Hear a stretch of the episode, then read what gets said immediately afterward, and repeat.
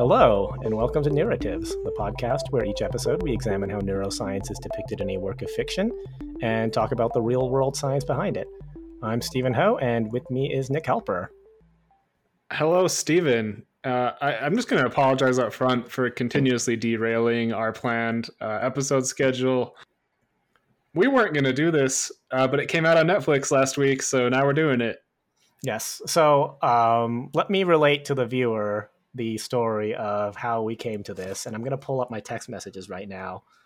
So I'm sitting on a plane to Amsterdam. I, I don't remember how far in, it was some amount in. And you just texted me there is a brand new Netflix movie called Jung Yi that is about consciousness and brain transfer. I'm cool with our current plan, but just letting you know in case we want to do a new release popular movie. And I was like kind of loopy, and I think I'd had like two glasses of wine on, the flight already. So I'm just like, and I quote, it, let's pivot. Jungi instead of Lucy. I can watch it on the plane back to the US. Well, as it turns out, I didn't watch it on the plane back to the US. I watched it like Sunday. It's Wednesday today. And then again on like 1.5 speed, which I'll talk about this more later, but I liked it better on 1.5 speed. Uh, I feel like it'd be extremely unnerving on 1.5 speed, but I didn't watch it like that, so I'll take your word for it. Well, a second time, yeah. Well, but here we are. We're watching Jung Yi. Yeah. So what is Jung Yi? Jung Yi is a Korean movie released in 2023, directed and written by Yeon Sang Ho. Another thing that he has directed that I have heard of but have not seen, uh, but although it's been on my like immensely long, I should watch that list, mm-hmm, mm-hmm. Train to Busan. Yeah, popular. And so I've heard that that is excellent and very good. So when I saw that this guy directed it and directed Jung Yi, I was like, okay, well, sure, let's let's let's let's do that. And it makes sense that we like have a successful like director for this. This was like a like so so this show was released on Netflix, um, but it is no like small budget streaming platform release. It has a sizable budget behind it, like it's a big movie. Yeah, its visual effects are they're pretty good. Like there's a few frames here and there that like don't integrate all that well, but uh, overall the visual effects are pretty smooth and pretty good. Mm-hmm.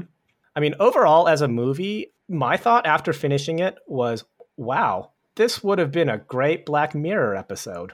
I, I, think it like in my opinion i think it was a little too long and they tried to cram in just a little too much and it didn't all fit together. There's sort of like four major like threads and ideas and like and like two maybe two and a half of them kind of get fleshed out in a satisfying way. Yeah some of the like main and we'll get into them like ethical questions or kind of like thought-provoking things they try to do. Some of them kind of land and some of them seem to like fizzle out or like morph in the movie in a way that like makes them feel a little bit unsatisfying, in my opinion. Yeah, and I agree. And so I think if this had been like a Black Mirror episode where they kind of focused on one of those aspects or, you know, one and a half of those aspects, it would have been more successful. Maybe that's why I liked it better on 1.5 speed because at 1.5 speed it's about an hour and that's about mm-hmm. the about the length of a Black Mirror episode. Yeah. Uh, and uh, to be kind of clear about like the theme of this movie or like what type of movie it is. The reason it is as long as it is is because like a good third of this movie is like fight scenes. yes. Oh my goodness. At and least those fight scenes kind of slap, if I'm being completely honest. But they also are like out of place with another good 20% of the movie, which is like this heartfelt, you know, heartbreaking family drama. Yeah. Yep. There's a weird undercurrent there. And then there are some strange characters in this movie that take up some screen time. Oh my yes. So like some of the characters like that are a little bit over the top, they they're very much tonally at odds with the rest of this movie. And also, one of two things is true. Either Koreans laugh in a very different way than Americans sound when laughing, mm-hmm. or none of these actors know how to laugh in a natural sounding manner. One of those two things has to be true. I mean, I agree. I, I I feel like I've heard Koreans laugh before, but maybe I'm misremembering. As you're like trying to tiptoe through this landmine and not get canceled. yeah, that's the end of my commentary. I will say that everybody in this show is like very weird. The most like normal people in the show are like the background actors and stuff. Like you see them and they are like normal citizens of society. And like every main actor in the show is just like an extremely strange person in one way or another. Yes, pretty much. Uh, and and there's like two actual characters yeah. of any consequence in this in this movie. Any other like um, high level like thoughts that we wanted to cover or um, anything? Uh, no, I think we'll get to them as we go through All it. right, cool. So uh, before we move on to the uh, bulk of the episode here, uh, I do want to address the the uh, passing of Dr. Krishna Shenoy recently, as of as of recording. Krishna Shenoy was a legend of the brain computer interface uh, field, professor at Stanford University, uh, involved in many, many um, human brain computer interface trials, as well as um, an extensive body of work in motor control and neuroprosthetics in non human primates. And we throw out maybe the term legend kind of casually, but um, in some ways that kind of understates how important uh, Krishna Shenoy was to the field of brain computer interfaces. Yeah, I mean, his work really was fundamental to a lot of the modern work happening, not just even in motor, but throughout basically like neurostimulation and uh, recording capabilities as well. What he worked on really, I think, like paved the way uh, for a lot of people to be able to do the work they do today. Yeah. Uh, which is also like saying something in a way because Krishna Shenoy is, was relatively young. He did a lot of work in a lot of really great ways and had a huge influence, uh, outsized influence, really for how long he's been around. And I think a lot of that is reflected in in what his mentees have gone on to do. You could fill a BCI company's full scientific advisory board just with his mentees that have gone on to uh, hold faculty positions and start their own BCI programs and do BCI trials as well. And another thing, I think more than anything, is also just on a personal level. Uh, Krishna Shenoy was an exceptionally good person and nice person. Yeah, I mean, he was completely and like truly kind. I, I this is like not just seen in how he interacts eh, like with others in the field on a professional level, but really this is just this like personal level, and you can see it just in the way like how he takes each like conversation and care, and how he like thought of and like thought about others, um, including like mentees and people he didn't know well. Yes, uh, he he was very nice to people that really have no reason being treated that nicely by a researcher of his stature, including uh, you know a junior employee of his electrophysiology research equipment vendor. You can't see this audience. I'm pointing to myself right now. so you know we're very sorry to have lost him uh, when, but um, you know he's did amazing work and um, you know through through uh, the alumni of his alumni of his lab and mentees and the body of work that has already existed. You know, it's it, it all speaks for itself. Definitely. And also, uh, again, not all researchers of that stature are like that. oh my god! I'm gonna bleep that out. It'll be fine. No one will ever know. No one will ever know. Uh, and for a major uh, tonal pivot, let's talk about this fight scene BCI movie. Okay, so we start off with opening text. Okay, so in case it wasn't obvious before, this is a Korean movie. All the Korean, all the actors are Korean. All the dialogue is in Korean. Everything is in subtitles. Unless Netflix, for some reason, defaulted to dub for you, which I will talk about later. Oh wait, you you watched the dub? No. I watched 10 minutes of the dub and then I rewound it and watched it in Korean. okay.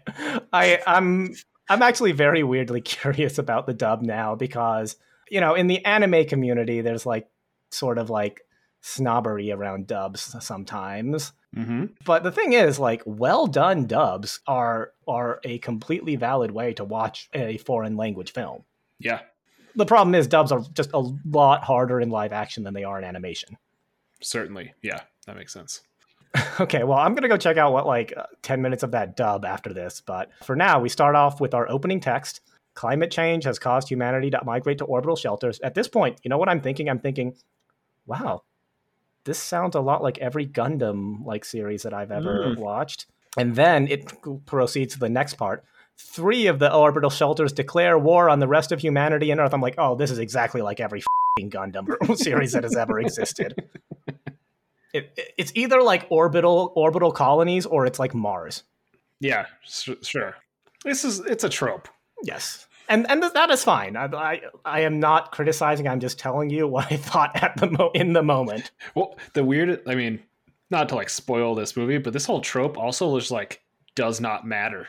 No, not even a little bit. It could have been like you know the North Korea and South Korea or something. You know, like it, any Yeah. any conflict involving two large nation states would have done.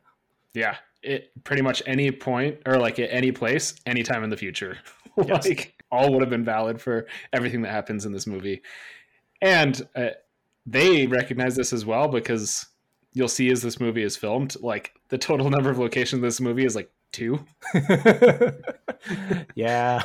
Oh, I mean, they blew all their mo- money on the uh, opening visual effects of the f- opening fight. Like, it's like, oh, oh, we can't have another set. anyway, so these rebel shelters call themselves the Adrian Republic. This is not elaborated on in the least.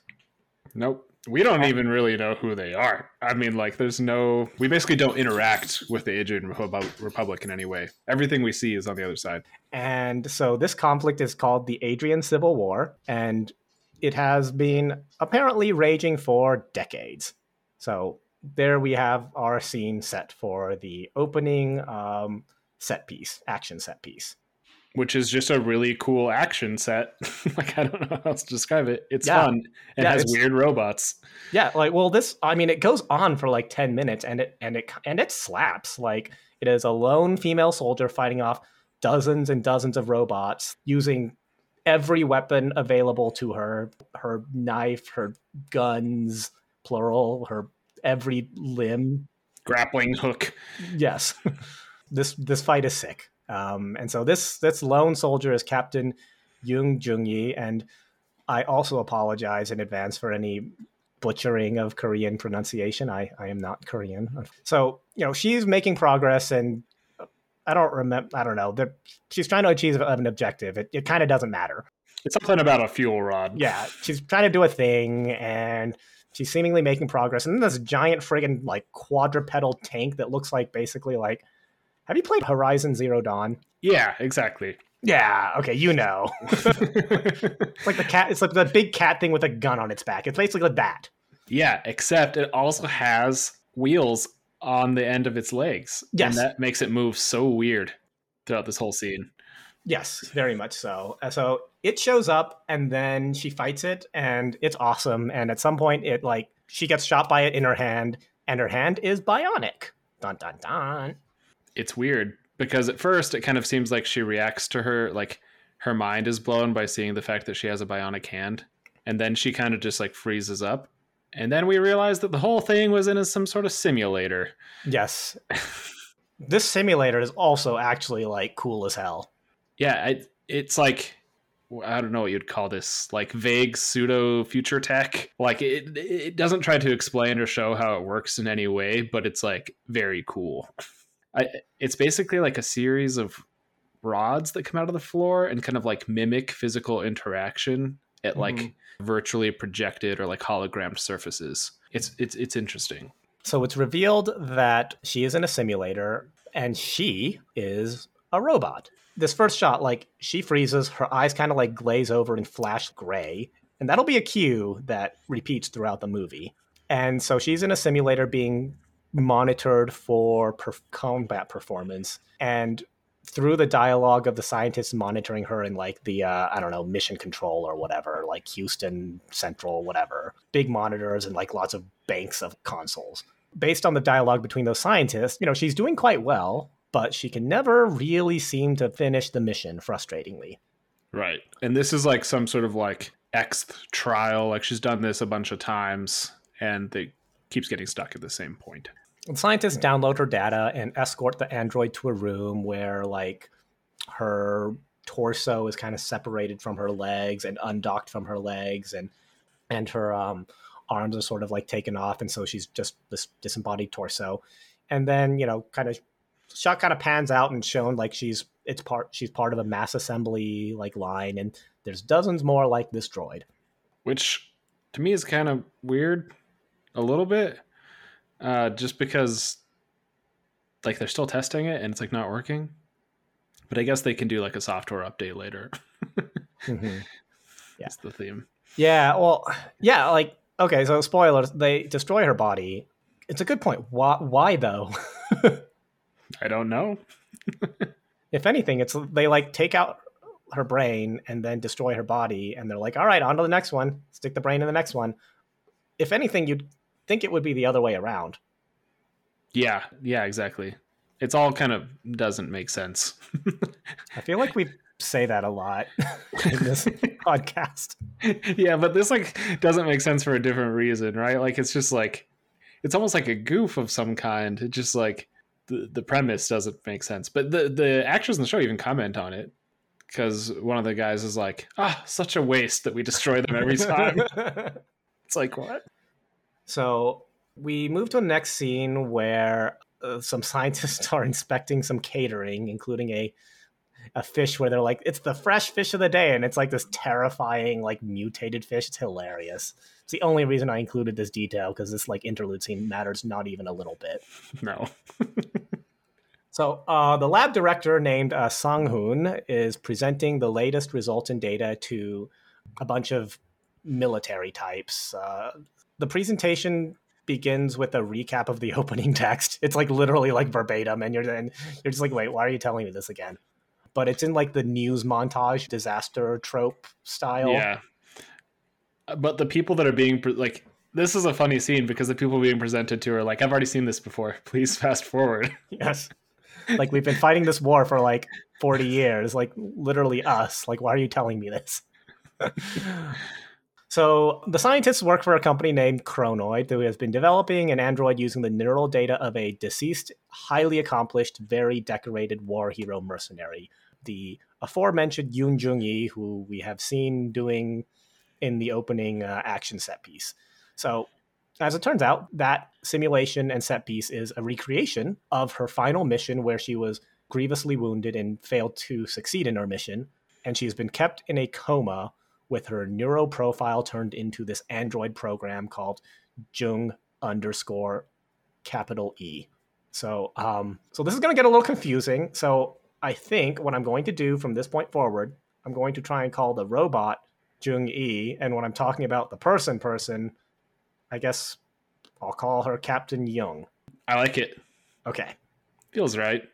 Cool. Uh, so by the way, this is the scene when you meet Sang Hoon, uh, where you say, "Ah, I'm watching the dub version. I didn't even really pay attention, and it is extremely clear to me now." and that's when you rewind, because the voice actor for Sang Hoon is, I I I feel bad saying this, but is like literally unbearable. like, it is the most like ridiculous, overblown, like melodramatic, like poorly voiced, poorly nuanced voice I've like ever heard. it's insane. I mean, okay, so you say melodramatic, but like Sang Hoon, we'll see. He's I I recognize this. He's pretty over the top.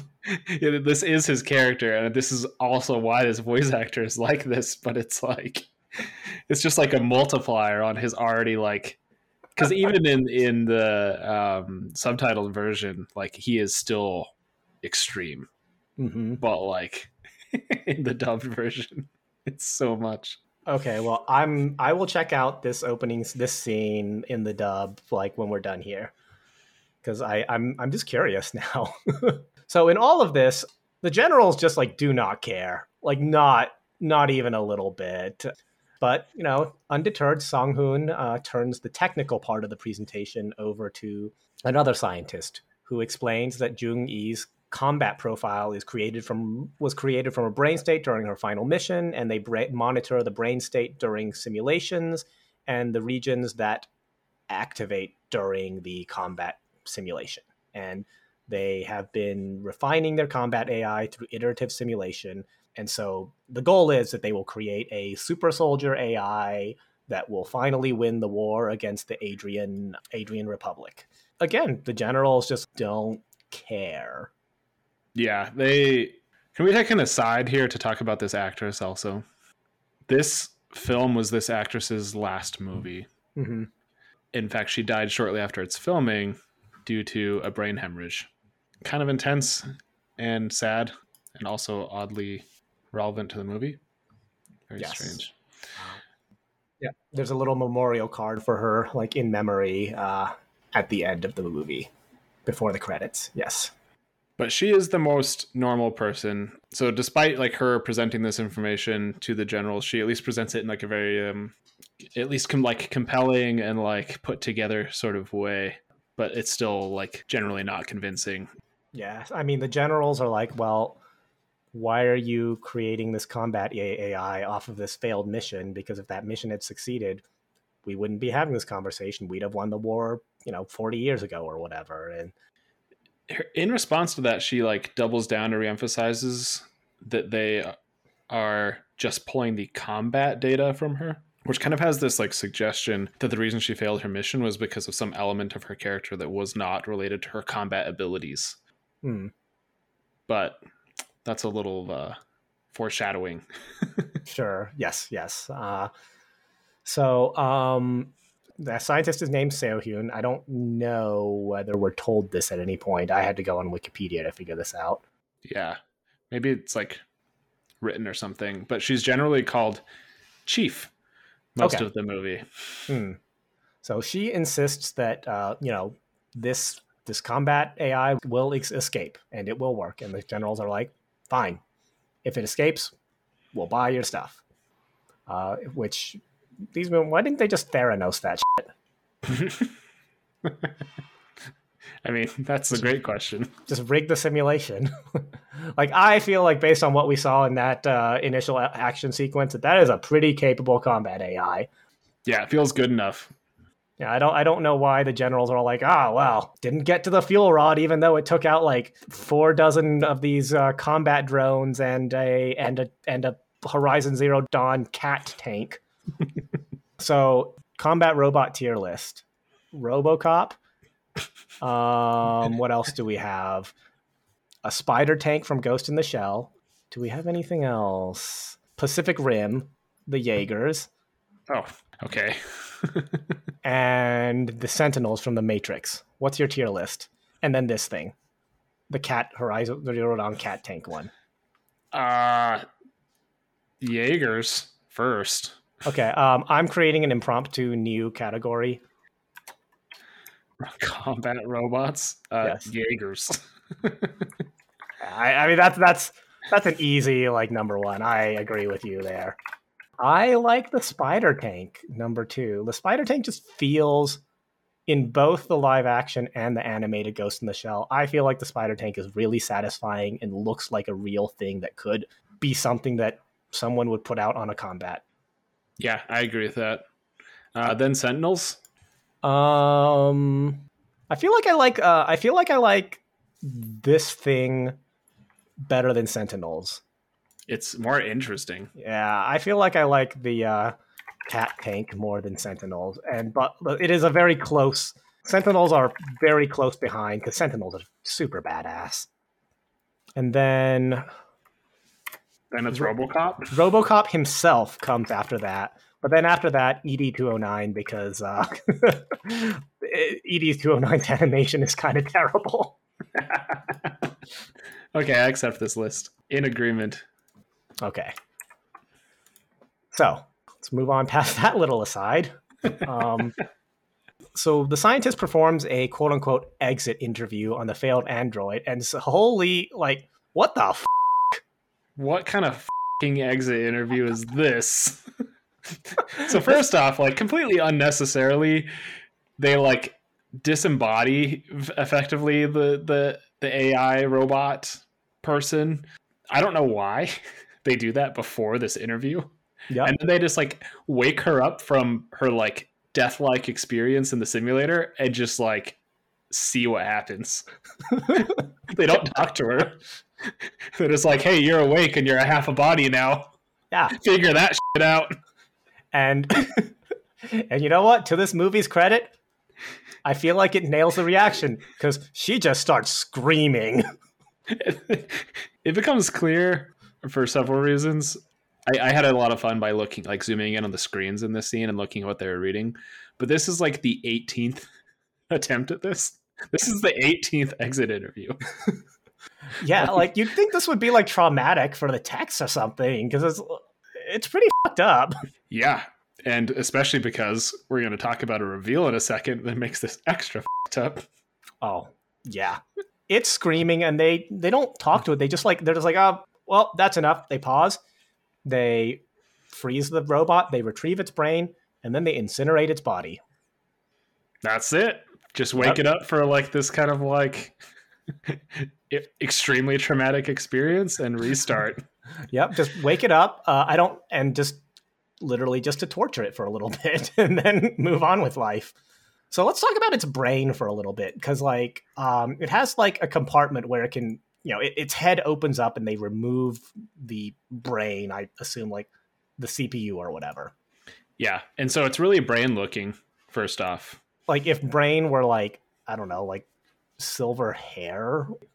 Imagine if you tried to like replace neurons with like little, like literally wires but not in like a sort of like chip kind of way. Just like we're going to make a bundle of wires, but organize them exactly the same way the neurons are. Exactly. It almost looks a little bit kind of like a connectome, but not really because it's not like they're making like cortex out of it, while like connectomes are typically like fiber tracked, you know, stuff, yeah. right? But like the wispy like wire stuff is, I don't know, it kind of like reminded me of that a little bit but it has superficial similarities to an anatomical brain in that um, it has like sulci and gyri. Mm-hmm. It's missing the bottom half of the brain, basically. No cerebellum. And the sulci and gyri don't appear to. Maybe this is a central sulcus. uh, but w- what purpose does having this have superficial visual similarities to a brain serve? I mean, it must literally be like neuromorphic in like actual design like eh, of how it functions but that doesn't make a ton of sense because much of the reason for the brain's like physical anatomy is like wetware diffusion gradient neurotransmitter stuff and so i don't understand why it would have to be organized like this. Yeah if it's all just electricity or you know whatever this could this brain that they have in jungi could very easily just be a friggin hard drive or something. Yeah i feel like that too. And to be fair maybe the bottom portion of it is yeah, maybe. I mean, it, looks like it. It's on it, basically this brain-looking thing is sitting on a heavy metal plate that itself has like a high-density connector on, and they just like slide that metal plate into the like skull cavity of these androids. But you know, it's a very it's a very compelling visual. It's very um, it catches the eye, and it's very interesting to look at because it's shiny. Like there appear to be like sh- impulses and stuff shooting through it continuously. Yeah, which uh, which I mean really gets to the true reason this looks like a brain, which is it makes it very obvious this is the brain and like consciousness transfer is happening, etc. If they just like popped an SD card out of the back of the Android, I think it would be much less uh, compelling. Yes, yeah, it's true, and it would not sell the humanity of this droid quite as much. Although I don't know, I feel like the droid screaming while being tortured was plenty humanizing for me. yeah, I mean, just as like a little aside here again, uh, this is like a returning trope in a lot of these like I don't know, I don't know what consciousness transfer and like Android kind of like movies and stuff. Th- this this lab on the surface and what they are saying is experimenting with consciousness transfer, or even not even specifically consciousness transfer, but like combat ability, human combat ability and thinking transfer, along with like high end AI. Right, and in some ways, the movie doesn't actually realize that because the movie keeps talking about, oh, well, we have programmed this based on neural data. We have. Yeah, exactly. So, like, it seems like they're kind of just taking like some elements of human thought and trying to program them into like artificial or like AI robots. right. And so this whole like element of like why this android needs to look like Captain Young basically doesn't make sense. like this Sure. like, does not need to be happening at all. Well, I mean, when we get to the neural data part and like the ownership of Neuralink, I do want to talk about this actually. Oh, sure. Yeah. It is, yes, you're right. Um, and it will become quite upsetting later when the consequences of having a robot that looks like a person. And let's just jump right into it. It's her mom. Yeah. Yeah. It is her mom. She is working on this like AI down like Captain Young is this like chief scientist mom and she just like watches her get tortured and incinerated like every day or whatever the work cycle is. It's awful. It's super up. So Captain Young is Seo Hyun's mother, or, and she worked as a mercenary to pay for Seo Hyun's medical bills as a child. And so we have a flashback back to Captain Jung uh, saying goodbye to a little girl who is a young Seo Hyun, as Captain Jung is about to depart on her mission, and Seo Hyun is about to go in for her surgery. Captain Jung, um, as we saw in that first action sequence, which mimics the final mission, she was seriously wounded and put in a coma. And so we learn a little bit about how this consciousness transfer happens in this society here. Yep. And to me, this is actually where the movie works the best. Like this single scene where where this is revealed, that was truly for me just a fantastic scene. Everything about it, I thought it was really good. So I'll back up a little bit to motivate why we're talking about uh, this. So Seo Hyun is going to the doctor. She has terminal lung cancer. It has metastasized, and she is presented with three options by a doctor. Um, option A, which is exorbitantly expensive, and it is to have her consciousness transferred into a single prosthetic body. She has full ownership over her neural data and self, and she has full human rights as she would as a person, as she does, you know, currently as a person. Yeah. And presumably lives forever like that, but it's not an important part. Yeah, you know, similarly to, you know, say something like altered carbon, like it's this is for the ultra rich. Mm-hmm, mm-hmm. And so option B is a less expensive option where neural data is shared with government agencies uh, and your prosthetic body has limited rights, uh, such as marriage, adoption, etc. And then option C is the the the same way that we get to enjoy YouTube free or whatever other service you want to name. You're not the customer, you are the product. yeah, exactly. So this free option, you get to get downloaded into a prosthetic body for free, but any parties may purchase copies of your neural data with full license to clone it as many times as they want and put it in whatever the f- they want. And so you have no rights as an autonomous person. You effectively exist identically to any of the like robot clones of you. And then my favorite part, the doctor's like, no, it's not so bad. And then we pan out and it shows that this doctor is only an upper body and has no legs and is on rails and, and turns around and scoots him back, implying that he's revealed to be an android and implied to be type C. Exactly. So aside from me really, really enjoying just like the pacing and the shot composition and everything of that scene, this is for me by far the most interesting thing the movie has to say because neuroethics and privacy of neural data is really something that is just kind of in its infancy and something we're only just now like beginning to grapple with the implications of. Right. And so when we say that we wish this had been a Black Mirror episode that like heavily explored one of these many themes we'll see in this movie, I think this is the one that like really makes it feel Black Mirror and really feels like would be an interesting one to explore further. And it is explored in this movie, but it mm, not maybe fully. Right. Well, okay. So so we've already talked a little bit about how, you know, kind of the heart of this movie as it turns out is this family drama, this family dynamic. And that and that is maintains the focus of this film. Mm-hmm. And unfortunately, like, you know, this type C, you know, it it, it, it stays consistent where it's referenced as this thing that kind of sucks. Mm-hmm. But the full implications of it, you know, and kind of like the dystopian aspects of it aren't explored in the same way that they might be in like a Black Mirror episode. Yeah. So, you know, why is this interesting to us? Like why like why did we latch onto this as something as the most interesting part?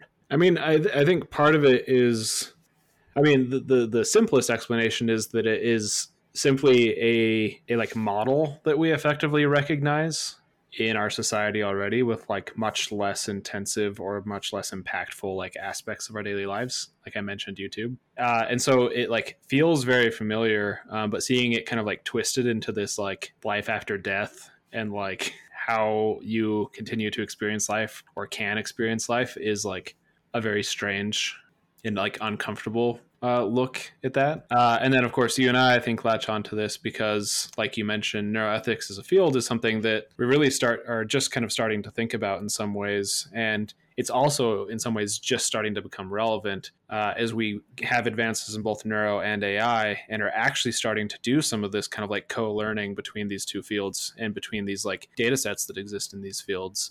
This type of like question actually might arise relatively quickly.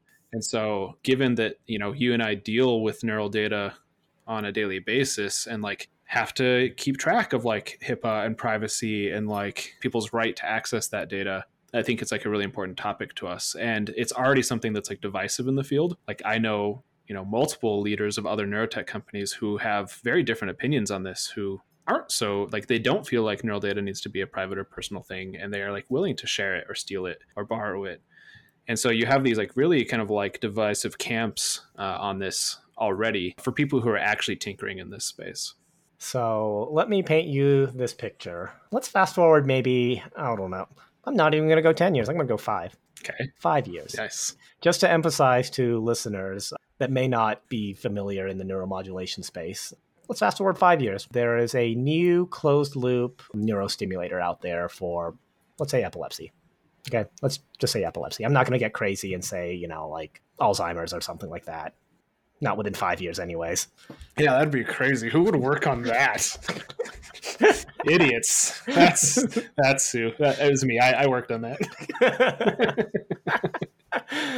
so yeah, you have a few, you know, few electrodes, um, you know, over in your brain and you have a neurostimulator there and it records constantly. And when it predicts you're going to have a seizure it uh, you know begins stimulating. This is also this is a thing that already happens today. I'm just fast forwarding five years for like you know argument's sake that yeah, it's v- v2 or whatever. Yeah, yeah. exactly. And it's like streaming high quality data constantly. And not only that it streams that to your apple iphone where you can where you can i don't know like you know adjust where your neurologist can either do programming or you can like turn it on, turn it off, or like twiddle with it or whatever. And it also syncs with your Apple Watch, which uh, even today has a fall detector. So let's say you have a drop seizure, it tells it to, hey, do your thing, start stimulating. Great. Awesome. It's integrated in the beautiful Apple Health, like biometric data, everything. And so now that Apple Health is getting your brain data while, let's say, oh, I don't know, you're listening to iTunes or Apple Music, and it monitors your brain data while you're listening to certain kinds of music, and then pushes more music to you based on what your brain state was like. And then Apple says, hmm, that's really good data. What should we do with that? or when you're watching Apple TV and you're watching season five, eight, eight of Ted Lasso, and and Apple aggregates the brain data of all these people that have the neurostimulators, and while they're watching Ted Lasso, and says, "Let's renew Ted Lasso for season 9 Right? Mm-hmm. These are. This is not necessarily such a far fetched scenario that I've just painted. It's also not like an accidental or like um, scenario we're going to stumble into. There are people like actively trying to do that for those exact purposes. The reason some of the companies that are interested in like BCI work and incorporating like BCI elements into, let's say, like metaverse style products, like you can go read their pitch decks, it is to sell ad revenue. Yes. And so YouTube, right? You get to watch whatever you want for free on YouTube, and then Google on your Android NeuroPixel um, ah. Damn it. uh, NeuroPixel is a commercial product of a high density neural probe on market today. I literally just added like neuro to my phone name. With I have a Google Pixel and didn't even real. I hate I hate myself right now. Um, with your Google neurostimulator, right? You're watching YouTube. YouTube is owned by Google. And then again, you are the product, you are not the customer in that case. Your neural data is the product, and that is the bill, quote unquote, for being able to watch YouTube for free. Like that is not such a far fetched scenario. Can I go a step further on it? Just yes, to please. mess around. Okay. Um, everything we're talking about is this kind of like neuromarketing tilt, right? Like reading. And I've kept it purposefully mundane to like emphasize the immediate relevance of it. Yeah, this is very true. I, I do want to emphasize that my scenario is definitely taking it to a little more Black Mirror territory, and what Stephen just said is like real stuff happening right now. Um, but there's a there's a whole kind of like area of neuro research. Uh, what- uh, uh, Rewinding a little bit, what Stephen just talked about is kind of like this neuromarketing tilt, like monitoring brain state or arousal levels or whatever while watching an ad or consuming some media or you know whatever it is um, that's easy it's accessible it's possible and people do it all the time right now. Uh, in fact kernel a popular bci or kind of like neuro recording company is selling that as a service right now. Neuromarketing arousal levels during ad watching. Um, but there's also this whole area of like neurostimulation that is less focused on like functional neurostimulation which stephen and i normally talk about like restoring function of a specific circuit or upregulating activity in a specific circuit to have this kind of like specific measurable outcome. And there's this much more kind of like state optimization area of neurostimulation where people try to just like move your brain into certain brain states.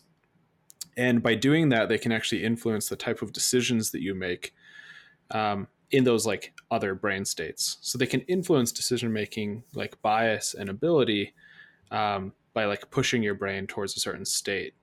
But there's all sorts of stimulation you can do to alter those kind of like widespread brain states.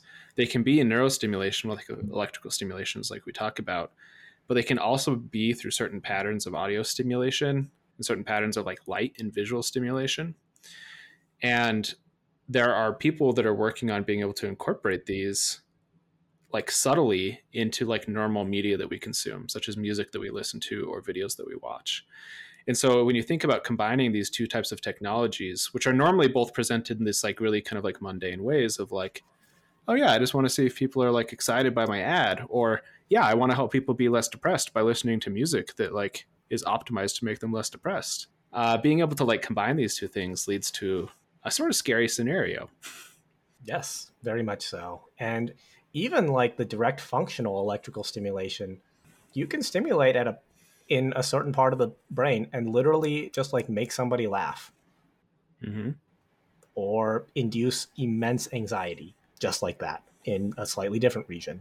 And so it's potentially very easy to manipulate people if you were to have like, you know, full brain coverage uh, in a neurostimulator of some kind. sure everybody's walking around with the full like implant or whatever because it was so useful in other ways uh, it, it would make you susceptible So basically, just to sort of summarize, like we're only really on the cusp of sort of grappling with how with how we're going to proceed with, you know, what ethical data and like data usage and privacy is going to mean moving forward. We we don't know what that's going to look like. It's exciting and slightly terrifying. Yeah, I think it's nice that there's so many things that are paving the way for it, though. People are already thinking so much about what just like online personal data means and like HIPAA and like what health data means and how that's protected. And so I think Sure. you're at least not starting from some sort of like ground zero on like, do I own this thing of myself? I think a lot of people just say yes.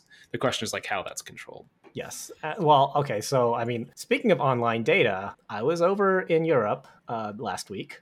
Mm-hmm. They have the, you know, GDPR, general data protection, whatever regulations, where literally you're on your phone, you're trying to do literally anything, and at every possible moment, do you want these cookies? Do you want these cookies? Do you want these cookies? Do you want these cookies? Do you want to accept or reject? And at some point, you're just like, shut the f- accept all, accept all, accept all, accept all. Are we going to get to that point with like data Your privacy where just where we just get like battered down with like these uh, requests or whatever, and you're just like, fine, accept it all. I don't even care. Have my neural data. Go, go, do it. Yeah, I'm just trying to watch this cat video. Because, like I said, like I got to the point where I did not even care about like th- these cookies. I was like, fine, just let me get book my train ticket. I don't care. yeah, yeah. It's it's the same thing with uh, like um, the end user license agreements, right? On software, Yeah, exactly. like John Oliver has a great bit where he where where the punchline is you could put the text of Mein Kampf in this uh, license agreement and people would still click yes I agree with this so I mean you know I think the scary part is is there a point where you know we as a society get as cavalier about our neural data as we are right now about our like internet browsing data Maybe. yes. probably I mean that's right Uh, this the data we have so far says yes. yeah. And in this movie, they certainly are, right? Like, um, because right after the doctor is revealed to be an android in this very like impactful scene, uh, we flash back to the Kronoid company, like meeting with uh, Captain Jung's family after her mission. Child Seo Hyun is like recovering from her surgery. Her presumably grandmother is there, and the corporate uh, reps are. They're like, "Hey, hey, sign this, sign these uh, rights away. We'll pay for you know your daughter, your granddaughter's tuition and everything. We'll give you a stipend, and oh, we'll also turn your daughter into a an action hero and put her on all these uh, action figures. And they literally like show one of the action figures to Seohyun. It's it's it's very gross and I think purposefully meant to be so. yeah. And so the family consents to to uh, Captain Jung's neural data being in Type C to be commoditized as an action figure and apparently this robot. And um, somewhere in all of this, Seo Hyun was like, "Cool. Well, I'm gonna grow up to work with my mom's neural data." Yeah. So this not to like pivot away from this like terrible neuroethics, like touching family scene or whatever, like this gross weird thing that happened. But this like doesn't make sense to me. Because like I don't know, I'm not good at telling age, but Seo Hyun, like in the rest of this movie, is like middle aged, roughly, like mid thirties. Later. Uh, I mean, I think it's like early to mid 40s. I was what I was. Yeah, exactly. Like, yeah, even later. Yeah, exactly. Because she also looks at her mom in the coma, and her mom is like now elderly. Oh yeah. Why does she age in the uh in the uh coma thing? I don't know, but Well, actually, people in comas age. Wait, what am I talking? yeah, we're we're we're uh, we're suggesting here that there's like a 20 year time skip, Well, 35, right? or third, yeah, even more, I guess.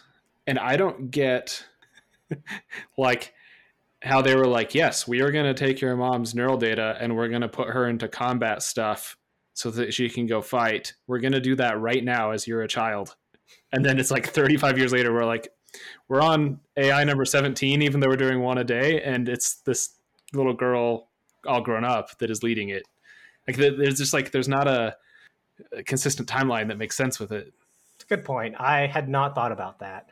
unless they were just like really slow to boot up the like consciousness transfer program but that is obviously not the case because they like were doing consciousness transfer back when she was a little girl like it is not a new thing Also, like, she didn't get consciousness transferred and then like get to live with her like family and stuff, right? Like that's which is the normal mechanism like that's the implied like you get to get put into a body and go back and do stuff but we also get your data no she Yeah. just grew up without a mother they put they like saved her and put her in this medically induced coma and then just like had her sit there yeah and didn't put her in a body.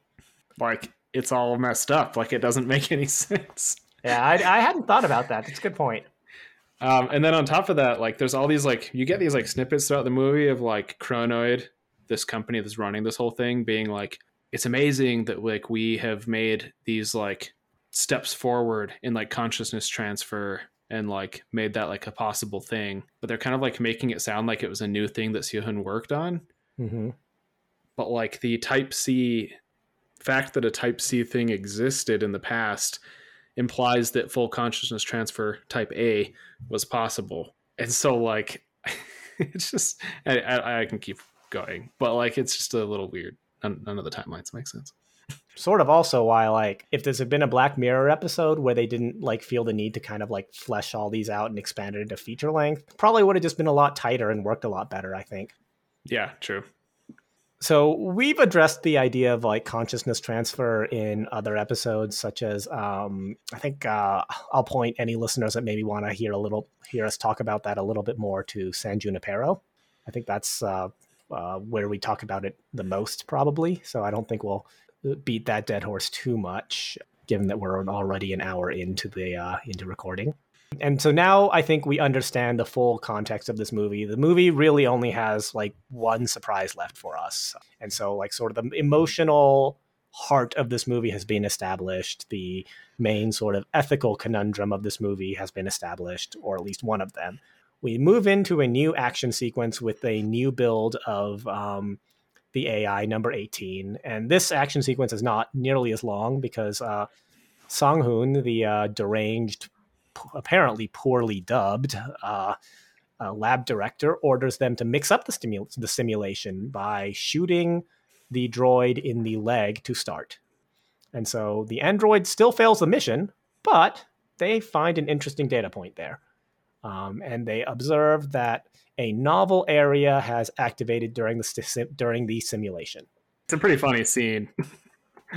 like, I mean, like the whole shooting in the leg thing is uh, like contrary to what they've been like instructed to do apparently or what the like guiding science is behind this because they've been insisting very consistently that you have to start from the exact same point. That's the whole way that we get consistent testing in the simulation. So this is like a weird thing to do. Mm-hmm. but the whole like new brain region becoming activated is like so strangely done. Um I, I guess i just want to take a second to talk about like the interfaces that we see here in this like scene um, because when we talk about a new brain region being highlighted basically like during the simulation what the scientists are monitoring are these like panels in the like mission control room and like one mm-hmm. of them is just a picture of a brain and it just has some like light up dots on it and when different and it's a um sagittal view mm-hmm, mm-hmm. and when different like things happen in the simulation we see some of the dots start to light up and you get like this growing meter and you get like a little alert and there's like a few different alerts that pop up. In the in in the um, subtitled version they actually like tell you what these alerts are supposed to say. But if you were watching the dub version or if you just were weird like me and wanted to see like what the korean translated to in google translate they say things like the will to fight is increasing or self-agency is decreasing and things like that um, and through this, you basically learn that there's like three brain regions, or like three oh, yeah. things that they're monitoring: pain, the will to fight, and this new unknown one. Which is great because these are not actual brain regions. These are like these are just abstract concepts. yes, exactly. And to be clear, uh, like I'm not even gonna go and like play around with like talking about the neuroscience of these regions or like where they show up in the normal brain too much here, but like these are just like organized spatially in like a visually pleasing way for the purpose of this movie. Like they don't correspond to any regions for any justification. There's like no thinking behind this at all. No, I'm I'm pretty sure like the will to fight is like auditory cortex. It was like vaguely temporal. Is like my was my yeah. like memory and like yeah. So and, and you know what's really funny in terms of like visual things like just they could just have had like an fMRI like you know image or something like that, right? Like functional mapping is a thing we do. yeah, that would be an easier image type to find and create than this one that they did. like, it would probably make way more sense. yeah, exactly. The team is pretty pleased with themselves about this, uh, you know, because they're they're true scientists. Even when you fail, you, if if something new happens and you fail in a novel way, it's still an interesting thing. So good yeah. for them. And yeah, and they're like, uh, and they note during this too, like, I guess we didn't highlight yet, but this unidentified brain region is like associated with better mobility and like better fighting capability and stuff. So they're basically like, this new region that hasn't been active before is the key to combat AIs. Mm-hmm. So yeah, so they're so they're so they're quite pleased with themselves, and they go to report to the chairman. Um, but they are instead met by who I take to be a product manager because she said she's from, from product development. So this is what the world thinks of product managers. and it's not flattering. it shouldn't be. This person sucks. she does suck. Uh, basically, we're we're we're introduced to this woman through like, of course, like what the worst thing a woman could do to like a insecure man like Sang Hoon, which is like she's laughing at him as she enters the scene. But she basically goes on to say like, "Did you not hear? The chairman is not coming. Like he doesn't need to talk to you. Like we are working on product now." And he's like, "What? Why do you need product in a war?" And she just like laughs him off basically. She like continues to laugh at him, refuses to elaborate, and then leaves. it's terrible. what a power move. and she has like a, a little like entourage the whole time, just like these like soulless gazing men in suits that follow her around. She dismisses them. And so, frustrated, the uh, scientists and uh, uh, the uh, chief, Seo Hyun and Sang Hoon, return to the office. Sang Hoon abruptly freezes and his eyes gl- like flash gray, revealing he is an android, unbeknownst to himself. And uh, out from under a table, seemingly pops the chairman. Who is like this, like, uh, how would you describe this guy? Um, He's like almost mischievous. Yeah, exactly. He's like a, a bored, mischievous, playful, kind of like, I can't think of the word. It's not ecstatic. Eccentric? Eccentric, thank you he's like he's like this playful, mischievous, like eccentric old man who basically like laughs at the fact that Seo probably did not realize that Sang Hoon was an android. Mm-hmm. So he's paying a visit, and he explains he explains that the Allied forces have agreed to a peace settlement with the Adrian Republic. The war is over, and so he is there to personally deliver the news that the combat AI program is being shut down in favor of consumer oriented AIs, and the Captain Jung slash Jung E development program is going to cease. And they specifically emphasize consumer oriented AIs here as like housekeepers and personal services, which I'm just gonna I'm just gonna insert that fact here and we're gonna come back to it later. Excellent.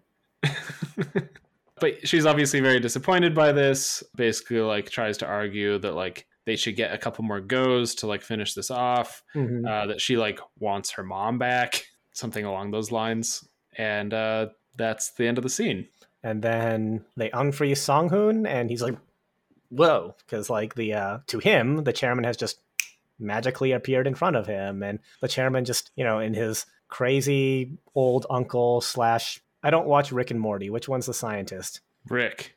In his Rick way, laughs him off without telling him that he's an android, mind you. so the team runs uh, one more failed simulation, and Sang Hoon, having learned about the impending project closure, like he just loses his shit, like completely. The simulation fails again, as seemingly it. Okay, like this simulation just deterministic, right? Like, can we just like accept that as true? Yeah. Yes. Okay. Uh, that, that, that is just how I feel about this. so Sang Hoon, um, you know, after presumably years of banging his head against this uh, failed simulation that it, I have now decreed has been doomed to failure from the start, is increasingly unhinged, and during the exit interview makes it even more brutal than possible. It like this this exit interview is literally just the movie is just like just turned into like a snuff film for about a minute. Yeah, it's under the guise of him trying to elicit activity in that new unknown brain region because shooting her in the leg previously did it. So he's like, "Oh, pain does it." So he's like, "Let's cut her arms off." Cuz that is a good leap of logic. uh, so he does that, of course, while she's awake and alive, or whatever she, eh, whatever you count as alive. Yep. And I mean, my verbiage here in describing his him is that he becomes unhinged, but I feel like I'm underselling that. He kind of reverts to being like just like a he's almost like a toddler throwing a tantrum, except the fact that he's armed and is like the boss of all of these people. So so he is just screaming like a child, like literally just like a child, throwing a tantrum in a grocery store because he doesn't get candy. And waving his gun around and like cutting off this robot's arm uh, because he's not getting his way. So this is especially weird when you consider something that Stephen and I skipped to tell you in the previous scene, which is that this man is not just an android. He's an android with the consciousness of the chairman. Yes. so, yeah. Makes you see the chairman and his like eccentric, weird old man energy a little bit differently. Yeah, yeah, it's a good point. I mean, the chairman didn't seem all that homicidal. like, I don't no. know. So maybe it's just something about maybe he was like a maybe this was just like an early iteration and uh it just kind of didn't go right, you know, like what is that in Halo that Cortana like rampancy or whatever? AI mm. rampancy. Mm-hmm. That's that, that's what I'm gonna because I kind of like the chairman actually, so I don't want to like think. Yeah, I don't want to spoil his uh the idea of him in my mind. So anyway, Sang-hoon like just loses it, waving his gun around, torturing this robot until Seo-hyun intervenes and instructs the team to prepare for full project shutdown and send all the data to her. Wonder why she wants that. so she gets all the data, but she's like, I guess at some point she's like reviewing the data being sent to her and she sees that like another tech has also downloaded some of it or like sent it to themselves as well or something and so she like tracks this tech down to basically be like what you doing with that data? And she stumbles into a weird scene. Mm-hmm. so uh, this for me is quite possibly the most realistic uh, thing in this movie in that they've developed this uh, extremely advanced uh, ai and an extremely lifelike robot. And so far you know in wartime they it the need has been military, and so they've been developing it for combat purposes. So far as I can tell, it has been, I don't know, hours since a peace treaty was signed, and they have immediately decided to find a way they can fuck it. How can we make it fuckable? Literally hours from a peace treaty signing, they shut down the combat AI program. All right, let's make it a sex bot and they are making progress because it is dressed up like Seo-hyun's mom is dressed up in this engineer's room. Yep. So you don't see anything as the audience other than like her butt in a thong. Like she is topless, but it's like shot from the back, so you don't see any of the fun bits. But um Seo-hyun is unamused because she thinks that this is like this and this like engineer like taking some liberties with, for all intents and purposes, like her mom. Yeah. And to again reemphasize, there's like it's unclear at many points in this movie where whether we're doing full on consciousness transfer or not. It becomes very clear towards the end of the movie that we are doing consciousness transfer. And so when mm-hmm. we talk about the sex bot, like, yes, it looks like her mom and it literally has her mom's brain and memories. And so the engineer makes it clear to Seo Hyun that this is like on orders from product development. He is working and that yeah, like he makes the business case. He's like, yeah, who doesn't want to f- a war hero? Yeah, and he tries to use that as like a reassuring business case to Seon, which is like a weird tactic. He's like, but it's really it would be a really good product, you see. Like, don't you agree? Like people would want that. she doesn't want it. She doesn't want it. Not even a little bit. she throws like a towel over her mom bot and uh, like escorts it away. And again, like the engineer emphasizes to her, and I don't know why he thought this would be a helpful thing to say. He's like, "Oh, this is totally permitted under the Type C neural data license." And again, like a nice little callback to like the sort of implications of what that sort of looseness and liberal attitude towards neural data might entail at some point. So, uh, how do we move on from the uh, literal actual MILF? Uh, like revenge, I guess. is that is that the best descriptor? Seo-hyun basically like prepares I guess like one last simulation, but in doing so like personally preps the AI and bot and body herself. Mm-hmm. And in doing this, she kind of does something that was suggested to her at the very beginning of the movie, which is to like ask her mom if she like resents her because her mom like ended up dying. Like the reason her mom became a military person was to pay for her daughter's like surgery. And so she like asks if she resents her. And her mom is basically like no i like love my daughter. I'm so happy to hear that she's okay. And this is where she gets to explore this novel brain area and see it light up so now we know what the novel brain area is It's love. it's love or like memory of her daughter It's a little unclear emotion of some kind. Yeah. yeah yeah exactly Let's just say love. It's more dramatic that way. I- you know it's love so the three as this movie has taught us the three brain regions are pain willingness to fight and love which like sure probably captures a good spectrum of the human experience Yeah, I'd agree. so uh Seo-hyun like realizes this and like kind of has this cathartic breakdown of realizing, oh my god, my mom was thinking about me in her last, you know, days or hours or whatever. And so she before they begin this last simulation, she secretly tells the Jung-E bot the full situation, like everything, like you're dead. Uh, this is a copy of your neural data that's been cloned into this bot. We're shutting down this project, blah blah blah, like so that this robot understands the full breadth of everything that's going on. minus one important detail which is that she's her daughter because she deletes the love area from the brain and does not tell her that fact so they run one last simulation in which Seo Hyun basically helps Jung E engineer an escape. Now, uh, this is another 15 minute long action sequence, and again, it slaps. This action sequence rules. yeah we got combat ai chases. We've got like mom fighting. We've got like daughter fighting. We've got gunplay train sequences. It's, it's got all the pieces. Mm-hmm.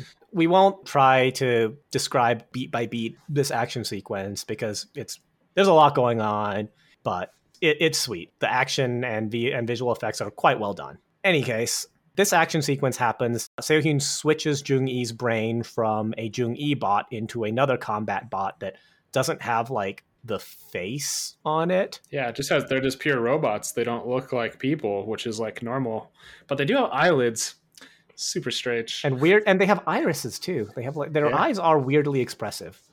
yeah it's strange So um, after that, you know, they get on the the action sequence proceeds to this train chase where Sang Hoon has like gone full batshit insane and pursues them. He gets injured at some point in a way that reveals to him himself that he is a robot.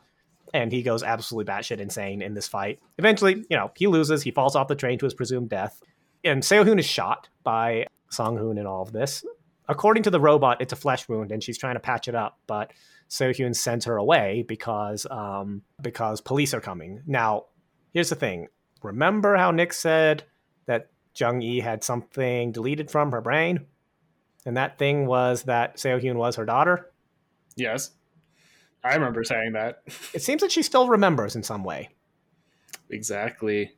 We get the whole the, we get the classic like our love transcends amnesia and they like connect at some deeper memory, which specifically is a super cute thing that these two do together, which is uh, good luck cheek rub. Mhm.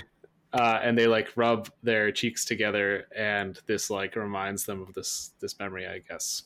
And so they share that touching mother daughter moment, and Jung E escapes out into the world, and Seo-hyun's fate is left unknown. So that is the end of the movie. But I just have to ask, like, where does Jung E go? From here, You remember that scene? Yeah, uh, she goes on a hike. yeah. She goes on a hike into like nature, and she's like standing in front of this like vast open like plains, mountain, forests, just like beautiful nature area. Yeah, and weren't they just in like a flooded, like urban zone with? Yeah, it was like flooded up to the height of skyscrapers. Yes. So there's that. And then also, do you remember when they show us what these orbital shelters look like? They kind of look like the Halo from Halo. Yeah, they're Halo rings, and they are not that wide. like this place that she goes cannot exist in the universe that they set up to us unless she escaped back to Earth. It actually didn't even occur to me that they might have been on a uh, orbital station. I thought they were on Earth. Oh, because because when you see the transport scenes, you see like they're on a flooded. Yes. There and Earth is flooded, right? Ah, okay, that makes more sense. Okay, I get it. I thought everybody was in the orbital shelters. I mean, a good a good number of people are, but uh, I don't think everyone is. Okay, so these were people back down on Earth. Okay, that makes more sense. Okay, I buy it. You can erase this whole aside. cool. One last thing before we move into our recurring segments. I really liked like the factory scenes because they just really reminded me of the Boston Dynamics robots. Oh, for sure. It was uh except somehow they're less creepy than the Boston Dynamics robots. Yeah, I don't know what makes the Boston Dynamics one so weird feeling it's just I don't know. Maybe it's just like the how alien their like gait and everything is. It's yeah, true. Yeah, the the the robots she's fighting in the first scene are more like Boston Dynamics robots, which mm-hmm. is funny. Let's get into our segments here. Uh, neuro moment. What what what did this movie do well? Neuro, preferably neuro or otherwise. I feel like I'm going to steal this from you, but the neuro moment to me was the like neural data privacy stuff. Like it was interesting to think about and talk about. It had interesting implications in the movie. It's like relevant to today's like neural engineering and neuroscience topics. So yeah, like I would have loved to see that explored somehow even more. Mm-hmm. Okay. Um, I don't really have anything for this, so we're just gonna move on. so for near all moments, I think for me it's the uh, when they're like looking at brain regions and brain activity during the simulation. Not even the idea of like these are the wrong regions or anything. It's just like the choice of graphic they had. Like they just have this like blinking dot when you could just put like a freaking fMRI and like you know on there.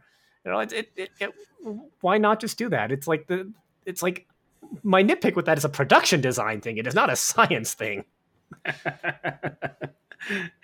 uh, yeah, that's a good that's a good pick. Um, I will kind of near own the same thing, um, but just going into there's a specific line in the movie where Seo-hyun says something along the lines of, "There's just like so many brain regions to study, and it's so hard to learn what they all do." And I'm like, "Yeah, I agree." And then it flashes to their like that graphic you're talking about, and there's just like five lit up dots in the brain, and it's how like. Could, how could we ever study all five of these? when studying them basically involves like a one day trial of like a person running through a simulation. yeah, it's pretty good. Uh, okay. Well, so where should we put this in our power rankings? So, so we have a new category in our power rankings that we just made up impromptu on the spot in combat robots. Yes. and for me, this comes in at number three out of six combat robots we've had. Yep, and for me, it's number four, just behind Sentinels. Excellent. So this is absolutely a brain computer interface movie.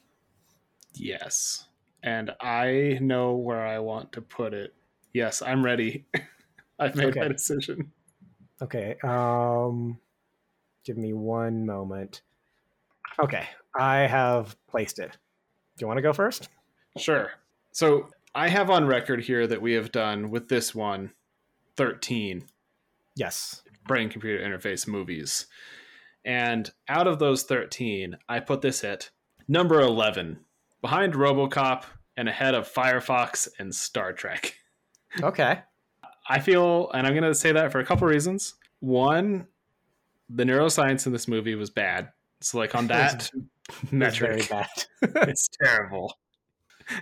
the ethical questions are interesting or like the kind of like neuro kind of like thinky questions are interesting but maybe not explored fully and while the cgi and fight scenes overall were good they still do not compare to pacific rim in that sense or robocop or ghost in the shell or upgrade or the matrix or ghost in the shell again and so it must be behind all of those. Okay. I have this at number nine out of 13. I have it a, a bit ahead of you, but I have a feeling it's probably in the same tier, uh, even if it's two ranks lower, in that the things I have ahead of it are just pieces of media that I just enjoyed more. Uh, and for various reasons. Um, yeah, I mean, I think San Junipero does a similar thing, but better and more focused. Yeah, and with like a, a, to me, like when you say better, more focused too, I also just feel like it's more elegant. Like it's it feels classy and nice and like done mm-hmm. well. Yep. You know, The Matrix is just a better movie than Jung Yi. Same thing with Ghost in the Shell, Pacific Rim again. Action is better than Jung Yi, although Jung Yi's like visual effects are good, but they don't match up the whole the full like visual language and like you know everything about Pacific Rim and the and the Jaegers like just screams everything about the Jaegers and Jung Yi like has great action, but like it doesn't sort of it doesn't elevate itself as a movie, I guess. Yeah, and I think part of that is a little bit of like lack of visual consistency, or kind of like almost like character theme. There's like many different types of robots in the movie and stuff, and you don't kind of like establish like this is Jung Yi's robot they're presenting to us, yeah. like you get in the Jaegers and Pacific Rim, for example. Also, like Jung Yi, for about 80% of the time, is basically just a person. Yeah, it's true. And also, it's like Jung Yi, like I said, it, it sort of pulls on like four or five different threads and like that of things it could be and things it could explore. And really only like truly succeeds at about two, two and a half of them and so I, I, I, that's not to the movie's credit, unfortunately. Um, it wasn't a bad time. I enjoyed it, um, but it didn't. The parts of it didn't really fit together all that well. So for and for that reason, it comes in below Upgrade, below Be More Chill, below Pacific Rim, and others. Agreed. Uh, so I don't think this would be clinical neurology. I think given the last minute reveal of of holy crap she remembers that she has a daughter even though that that line item has been deleted i feel like that pushes this into memory you gonna put this in the memory category i mean yeah. the whole thing is literally transferring like consciousness transfer touches on memory a lot more than like pure bci mm-hmm. so I'll, I'll buy it. But it's not looking good for it on the memory queue because the memory movies happen to be particularly strong movies in yeah. is, and you know the thing is it's like sometimes when we do these secondary characteristics we tend to be more kind because it's like oh well maybe it wasn't that good of a movie but it succeeded in this secondary characteristic more so than these others. And even given that benefit it only is able to leapfrog one movie that it was below in bci Sure it comes in for me at six of eight in memory. This is just because you hated Men Against Fire. Yeah, I didn't like that. And I truly, uh, you know, the thing is, it's been long enough that I don't actually remember why I didn't like it that much. Because, like, I remember, like, the broad aspects of that episode, and, like, I don't know why I didn't like it. There's a lot of eugenics. yeah, yeah. I mean, that might be part of it. But given that it's Black Mirror, it's like I I would think that I would have known what I was in for. I I, I don't know. uh, yeah, this came out at eight eight out of eight for me on memory. Um, yes, even below Total Recall, which like at least to me, it kind of like Total Recall recognized what itself was, that makes sense. Like, and I think Jung Yi lost itself a little bit. It tried to be too many things. Mm-hmm. Yep, I agree with that. So I think that's it. I, I think this movie has been an, a, a really useful framework to talk about some things that we that we haven't really talked about much on this podcast yet, despite the fact that uh, neuroethics and and data are very important. True. And so I'm I'm glad we watched this. That was nice. Again, like I said, I don't think it. I, I mean, I didn't have a bad time watching. Agreed. It was watchable. It was entertaining. I wouldn't typically choose it and i think i could like randomly pick a movie for myself that i think i would like more but it was fine yep okay so so we're coming to the end of our episode here on jung yi uh, nick um, this movie gave us a lot to chew on uh, what mm-hmm, what mm-hmm. do you think our takeaways are here uh, I, I think we really like need together to be thinking about neuroethics. I think it's like great uh, that more companies are picking up neuroethicists to like work on their projects uh, in their early stages of development. But kind of like the issue is with ethics all the time, you know, it's the companies who are not picking up the neuroethicists that are the problem. like the people who are going to pick them up anyway are probably doing well enough uh, at trying to like build things that are equitable and fair and like good for the consumer. So I guess my like parting words are like, you know, be careful like who has access to your brain data and try to like work at ways to uh, make that a private thing that you own and can control. And if you don't, you just might find your neural clone getting fucked by a random engineer at a nefarious neurotech company. Most of us don't want that. Most of us. Somebody out there's like, don't threaten me with a good time. Yeah, exactly. We're not trying to kink shame anyone. If that is anyone's kink, please don't cancel us.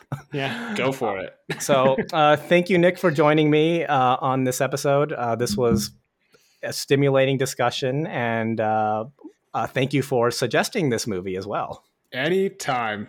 Netflix suggested it, really. and uh, thank you to the audience for uh, listening for for listening in. Um, we hope you found this interesting. If you any of you have any questions or concerns, uh, you know, feel free to email neurrativespodcast at gmail.com, N-E-U-R-R-A-T-I-V-E-S podcast at gmail.com, or at Nick, because uh, he is still rearranging deck chairs on the Titanic that is Twitter at the moment. I do have a Twitter, but I also have a Mastodon. Oh. Yeah. Okay. Nick Halper at Neuromatch Social. Okay. Excellent. So, um, always feel free to reach out there. Um, again, thank you all, and we'll see you next time.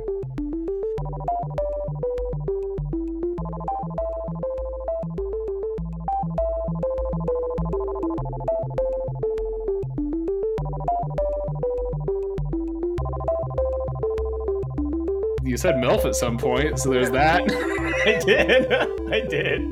I mean, it is like, it is literally accurate. like, that is what they are selling, is a literal MILF.